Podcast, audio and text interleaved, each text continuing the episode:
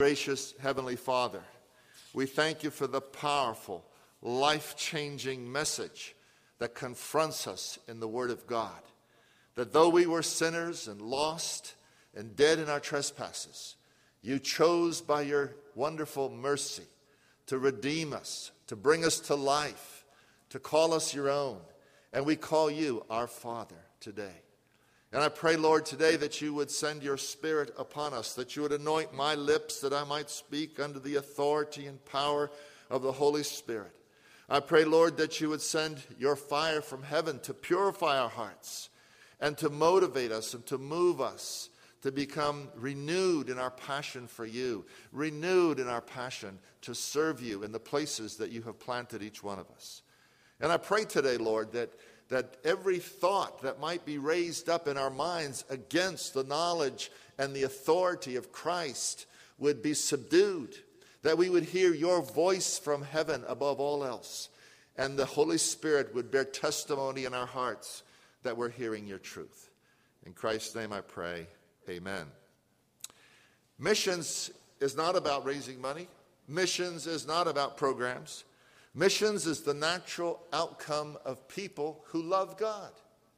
And those who would want to divide and say, well, missions is some little category of the life of the church have totally missed the message of the Bible. For the message of the Bible is that the consuming and wonderful love of God that has touched our hearts moves us to serve Him wherever He has planted us. Let, let me just remind you how our journey goes in loving God. You know, before we knew Christ and you know this. We did not love God. In fact, the Bible says we were enemies of God. We were living in hostility with God.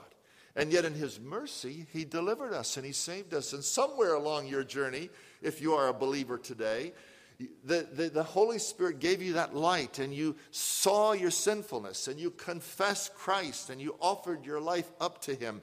And your first testimony was what God has done for you.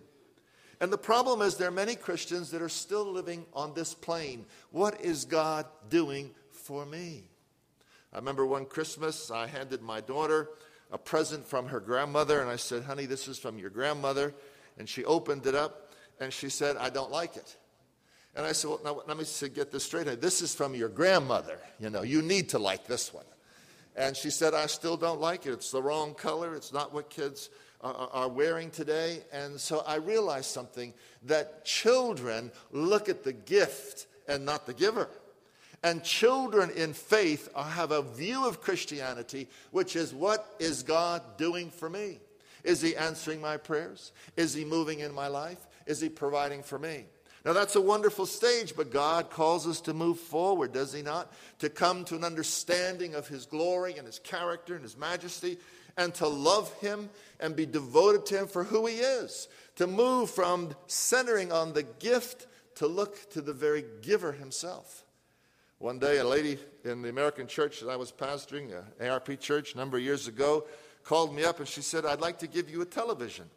And in those days, uh, you know, we just had a little small TV in the house, and I thought, this is great. You know, I'll be able to watch football while the other people want to do other things. And so I went to her house, and she took me down into the basement of her house, and under some uh, other storage things, she pulled out a television that was about this size. It was probably made in 1959 or something. It had a screen about this big. It was dusty. I didn't even know if it worked. And everything in me wanted to say to her, I don't want it. But then I looked into her eyes and I saw this sparkle of excitement, and I thought, you know, I thought when I said to my daughter, it's, it's not the gift, it's the giver that's more important. And I looked into her eyes and I took that television, I thanked her for it, and I took it and put it in my own basement because I didn't know what to do with it. But you know, God often gives us gifts that we don't want, does He? Has your life gone the way you mapped it out in college? Has your life gone the way that you thought it should go? Have there not been trials? Have there not been struggles? And has not that taught us to not be looking always to the gift, but to look to the giver and realize He does give us gifts sometimes that are hard to understand and receive. But that's still not the end of the road of growth.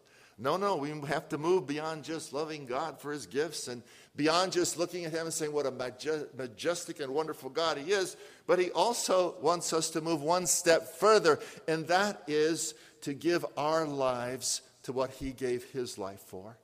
To let the things that break his heart break our heart. The things that are on his heart become ours. He wants to see if we will adopt his passion for the world. That is the ultimate place of love. That's what Jesus struggled with in the Garden of Gethsemane. Would he love his Father? Would he surrender to his Father in heaven to adopt the plan and the passion of the Heavenly Father? And there is great joy, there is great blessing when we come to that place and say, My life is the Lord's, and his passion is my passion, and I want to serve him. Now, how do you know what your passion is? You know what your passion is, it's because that's what you dream about. When you're in your putting your head down at night and you're kind of dreaming about what do you dream about? That'll tell you what your passion is. Uh, what do you sing about? You know, when people are in love, they're singing songs and writing poetry. Do you, do you sing about the Lord? Is there a song in your heart to Christ? And what is it that makes you cry? Most of us cry because we're pity ourselves. Most of us cry because we're in pain. Seldom do we cry for the world that lies in darkness at our very feet. I had the privilege of preaching in, in Stavanger, Norway, a few years ago to a mixed crowd of Iranians and Norwegians, and I preached in Persian, and an Iranian translated into Norwegian. I have no idea what my translator said, but it must have been pretty good because people seemed to respond. At the end of the message, as I had talked about Iran and talked about uh, what, uh, what the Christians are going through there, uh, a Norwegian pastor came forward and he said, Tat, I just want to pray for the people of Iran. I said, That's a great thing. Come on up. And he, as he got behind the pulpit, he just began to convulse in tears and weeping, it like it was just coming out from the very depth of his soul. And the other Norwegians had to come and pray for this guy and calm him down. And finally, when he composed himself, he said, Tat, as you were talking about the people of Iran, as you were talking about these millions of people living in darkness who do not know the love of Christ, who live under the fear of a God who judges them and condemns them, he said, All of a sudden the Holy Spirit came upon me and broke my heart for these people. Now, the amazing thing was there was about 15 Muslims in that setting. And as those Muslims were leaving the service, every one of them said, I want a Bible. And I said, Why? They said, We've lived in Norway five, ten years, and not once did a Norwegian person ever weep for us. And it was his weeping for these Muslim people that triggered their deep interest in the gospel and the message that we have.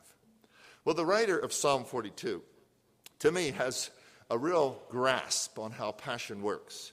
Passion, of course, means literally, that which you are willing to die for, that which you're willing to sacrifice for. We call it the passion of our Lord. It means it was the time that he laid everything on the line for his heavenly Father. And so, passion means that giving of all you have. What is it that make, moves you? Well, in Psalm 42, we have this scene of, of the psalmist observing deer in the wild. And these deer either were going through uh, drought times, possibly, or they were being pursued by hunters. But one thing is clear they are desperately thirsty. They are desperately thirsty. And they are seeking water above everything else. And here's the first thing you learn about your passion your passion arises out of what you think you desperately need most. What do you think you desperately need the most. I meet people constantly in, from Iran who tell me that they have been desperate to meet the one true God. They are disgusted and turned off by this government of theirs that presents to them people in spiritual leadership that are uh, uh, crooks, that are power hungry, that are immoral, and so they're hungry. One day, my phone rang when I was living in Washington, D.C., and an Iranian man said, You are my last hope.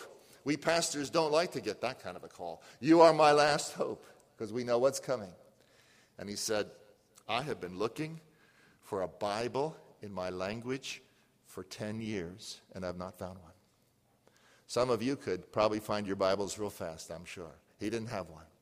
And I said, Where do you live? He said, I live over in Virginia. I said, You've waited 10 years? I can't keep you waiting another day. Give me your address, and I'll bring you a Bible right now.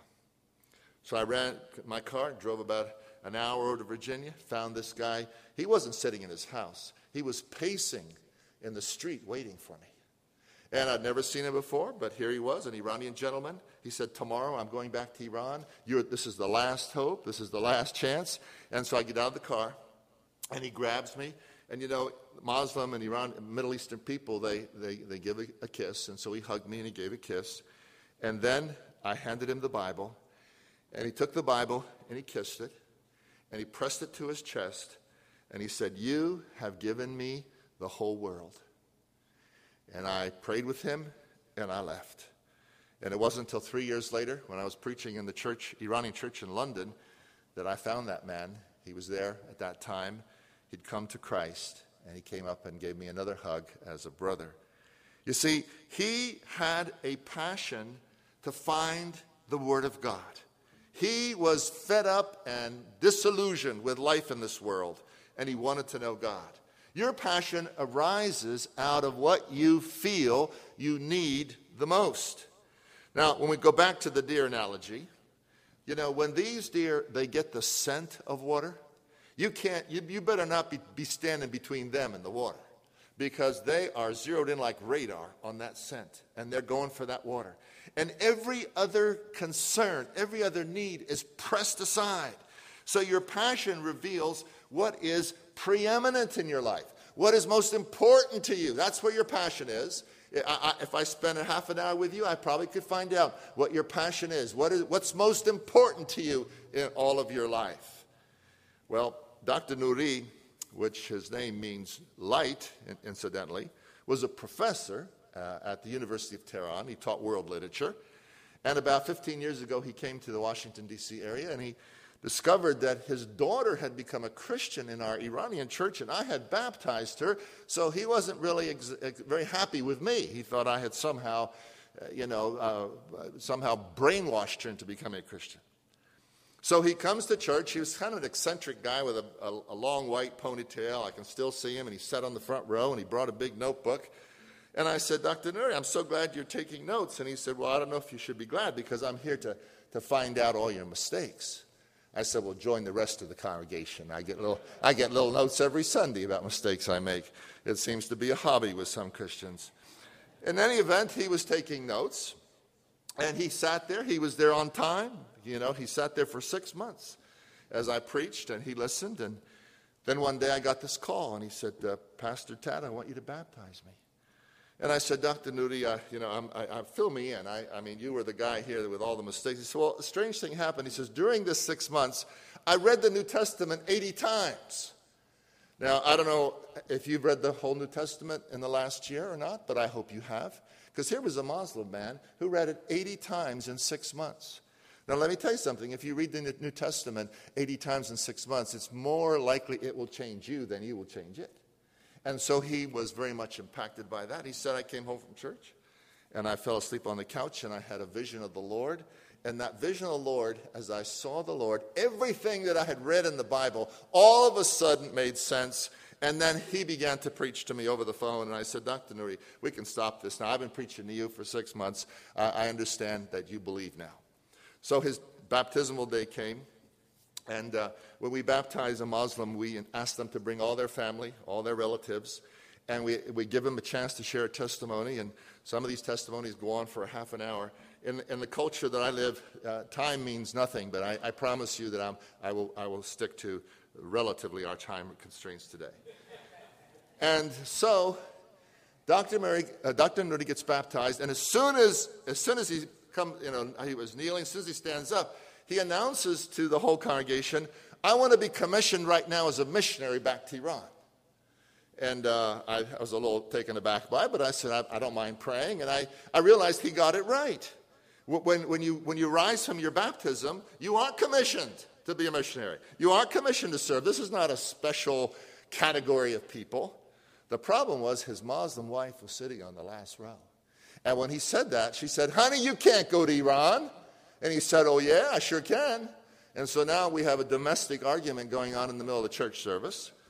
And sometimes you have to do pastoral care. This is the way Iranian church works. And so, uh, and then she said, Well, if you go to Iran, they'll kill you. And he said, It would be a great honor to die for Christ. What a great way to go out with a blaze of glory and die for Jesus. And so, after we calmed that domestic crisis down, Pastor Nuri went back to Iran. And I had a letter from him after three or four months, and he said, Tat, this is the greatest mission field in the world. I gathered all my old buddies that used to teach at the University of Tehran, about, 10, about 12 of us. And he says, Six of them have already given their lives to Christ, and the other six are studying seriously the Word of God. And that was out of the fact that when Dr. Nuri came to Christ, his passion for Jesus, his passion for shedding the gospel, just seemed to be programmed right in him at the very beginning. So the power of passion comes out of this. Your passion arises out of your sense of need. Your passion reveals what's preeminent in your life. And your passion is your greatest influence on others. You see, you can talk to your blue, to your children and your grandchildren, but they have these little antennas up, and they're listening to what really is your passion.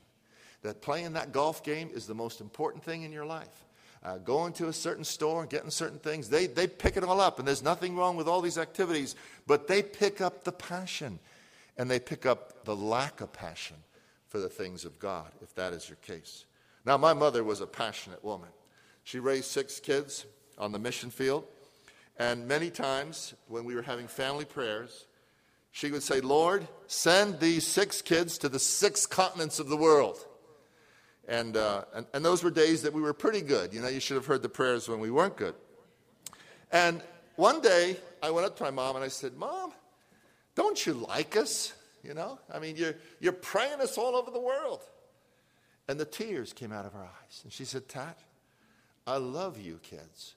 But the most wonderful, life fulfilling experience that I've had is to take the gospel to another culture. I want the best for my kids. I want my children to experience we have one life to live, it flies by. I want my kids to, to have something in their life that will be as rewarding as it was for me to take the gospel to the people of Iran. Well, we, are, we have served on four continents already. And we get a little nervous when someone brings up another continent because uh, mom, mom was a prayer warrior. And we know her prayers are still, still being answered. And so your, pa- your passion is your greatest influence on others. And your passion, and this is very important, your passion will always shape your purpose. You will always find a way to do what your passion is. If you have this passion, you'll, you'll, just, you'll just move, you know, you'll just move heaven and earth to get to what you want to do in your life. And isn't it fantastic when that passion is to serve Christ and to use your life for His glory, whether it be in your local church, on the mission field, wherever He will call you. Well, now the question comes, of course, how do I get this passion? Tat, you, you're talking about it. You had a mother praying for it. I didn't have a mother praying for it. I didn't have a father praying for it. How do you get this passion? And very simply, this passion is caught from God. You, you can't manufacture it, you can't produce it, you can't package it, you can't buy it at Walmart. All you can do is seek it and pray for it. But here's the deal so many of us are not seeking it. So many of us are not knocking on the gates of heaven and saying, Lord, fill me with your spirit, fill me with your passion. And when I was growing up, I didn't understand why my father and mother were so passionate for the things of God, that they would forsake a lucrative life in the United States and live in what we would consider poverty today in the part of Iran and serving the people of Iran. I didn't understand it. And we come home on furloughs, and I'd see my, my, my fellow uh, students driving around in their new Mustangs and wearing nice clothes. And I had clothes out of the missionary barrel, and I was kind of upset with my dad, you know, that he didn't stay here as a doctor and make a lot of money and buy me a car when I was 16. The dream that so many of us American kids have. And so I decided to, to research what happened in my dad's life that he would give up America to go live in Iran uh, over 65 years ago. And so I discovered through research that when my dad was born, they were twins, and the first twin was stillborn. And he was premature, and they weren't sure he was going to live. And there was an uncle in our family at that time who'd been converted under Billy Sunday, and he was one of these guys, you know, that really, really believed in prayer. One of those strange people, you know, that really believes in praying and prayer. You, you, you've met some of those people. And so he, they, they called him to pray for this little baby because there were no incubators. They were not the kind of things that we have today. And this man came and he put his hands on this little baby and he prayed. And He said, Heavenly Father, if you just spare this child, if you just heal this child, I consecrate him to Afghanistan. Now, I don't think God hears too many prayers like that. You know, we ask for the healing, but we don't con- consecrate our children normally to Afghanistan. I'm not even sure he knew where Afghanistan was. He probably was the furthest place in the world that he could think about, but the Holy Spirit led him. And my grandparents were afraid to tell my dad that he was being raised for Afghanistan, so they didn't tell him. But when he got to be sixth, sixth grade, seventh grade, every time he saw a picture of Afghan people in the magazines, Time magazine, Life magazine, he cut them out. He started making scrapbooks. And where other kids were collecting, you know, Phillies baseball cards, he was collecting pictures of Afghanistan. All these black and, black and white old pictures. I, meant, I remember finding the book. And so when he finished his military duty uh, after World War II, and he and my mom uh, were together again, I, I was a brand new baby. They went to the mission board and they said, We want to go to Afghanistan as missionaries. And the mission board laughed and said, Where have you been? Afghanistan will not tolerate any missionaries. You can't go there. But Iran is looking for medical doctors. Would you consider that? And so my father said, Okay, that's next door. I'll take it. And he spent 20 years in Iran directing a hospital, 50 bed hospital. And then when that hospital closed, he got his heart's desire. He got to move to Kabul, Afghanistan. And during the Russian occupation, my mom ran the guest house in Kabul, and my dad was in seventh heaven training Afghan doctors how to make prostheses for all these poor Afghan men whose limbs had been blown up by the Russians. And he spent a number of years there. And it was what, what he had been prayed to do, it was his passion. And if you go to my dad now, who's 95 years old, he's got pictures of the Afghan people. There was an incredible, incredible God given love for the Afghan people. And that's the passion that God gives. When you talk to missionaries, they have a strange way of saying, I have come to love the people. The Turners, who you support, came out of Church of the Atonement. I used to play basketball with Rob Turner when he was in junior high. And he has a love for the Turkish people. This is what God does. He gives us a burden and a passion for a particular people. But this passion is caught from God. And this passion can also be caught from God's people. Sometimes missionaries that come, You've noticed they get a little bit passionate sometimes. And sometimes their passion touches people. My mother was 12 years old sitting in a little Lutheran church in Trenton, New Jersey, when a single woman missionary came back from China. And she told about the adventures of living in China and serving Christ there. And my mother, at the age of 12, said, I heard the call in my heart to be a missionary. I wanted to do what that lady did. The passion is often conveyed through missionaries that come to visit. And then the passion is caught from God's work. You see, people who are involved in ministry have passion. Uh, Saturday morning, listening to the members of your church that go to Camp Joy with tears in their eyes, talking about the experiences that God gave them as they reached out beyond their comfort zone listening to those that went on the Appalachian uh, projects from your church. You see, it's, it's always the people that are actually doing the ministry that have the passion. It's those that, that don't reach out, don't go past their comfort zones, don't, don't do anything. They're the ones that are often passive and uninvolved passionately. So the call is to ask God for that passion. The call is to step out during this period of revitalization of your congregation and see what God wants you to do. And if it begins with just a commitment of a time each day to pray, to pray for the ministry of this pulpit, to pray for the Sunday school classes, to pray that young people from this church are touched by the Holy Spirit, then do that. But understand that those who are involved in the ministry have this passion because they see God at work. I saw a revival among the young people of Iran in 1980, where 97 young people all committed their lives to Christ. and committed their lives to service. And those 97 are the current pastors of the Iranian church, which were all part of my youth group. And just seeing that, what God did when I was in Iran in 1979 and 1980 during the hostage crisis, and seeing what God did profoundly touched my heart. So I close with this simple thing. You say, Tat, you know, that's interesting. You can talk about all this, but, you know, what am I really supposed to do? And I just close with what God told Moses. Remember, God came to Moses, he was 80 years old, and he was studying his retirement pr- portfolio. He was planning his uh, last years of life to be filled with, you know, nice trips uh, along uh, with his sheep here and there. And God interrupted that. And you know, I think he thought, I'm 80 years old. I put my time in. God, what are you bothering me? And God started telling him what he wanted to do. And, and Moses, you know, he had excuses. I mean, if you want to go back and look at Exodus, he had excuses that I've never even thought of yet. But, uh, but, I, I'm certainly going to borrow his at times. And so he gave all these excuses. And finally, God says, Now, Moses, Moses, I don't want to hear these excuses. I just got a question for you. For me? Yeah, for you. I, I, I um, what's in your hand, Moses? Well, there's this dirty old staff, you know, I've been kicking lions with and, and, and herding sheep with all these years. He said, throw it on the ground. He throws it on the ground, and miraculously, it changes into a serpent, doesn't it? And he says, pick it up.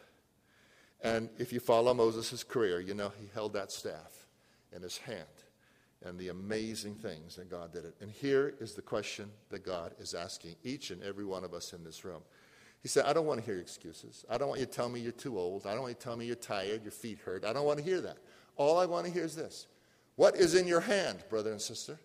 What is in your hand? You have time, you can pray. You have wealth, you can give. You have gifts, you can serve. The important question for every one of us in this room who claim that we are followers of Jesus Christ is to hear what God says, what's in your hand, and throw it at my feet. And throw it at my feet. Throw it at my feet, and I will use your life.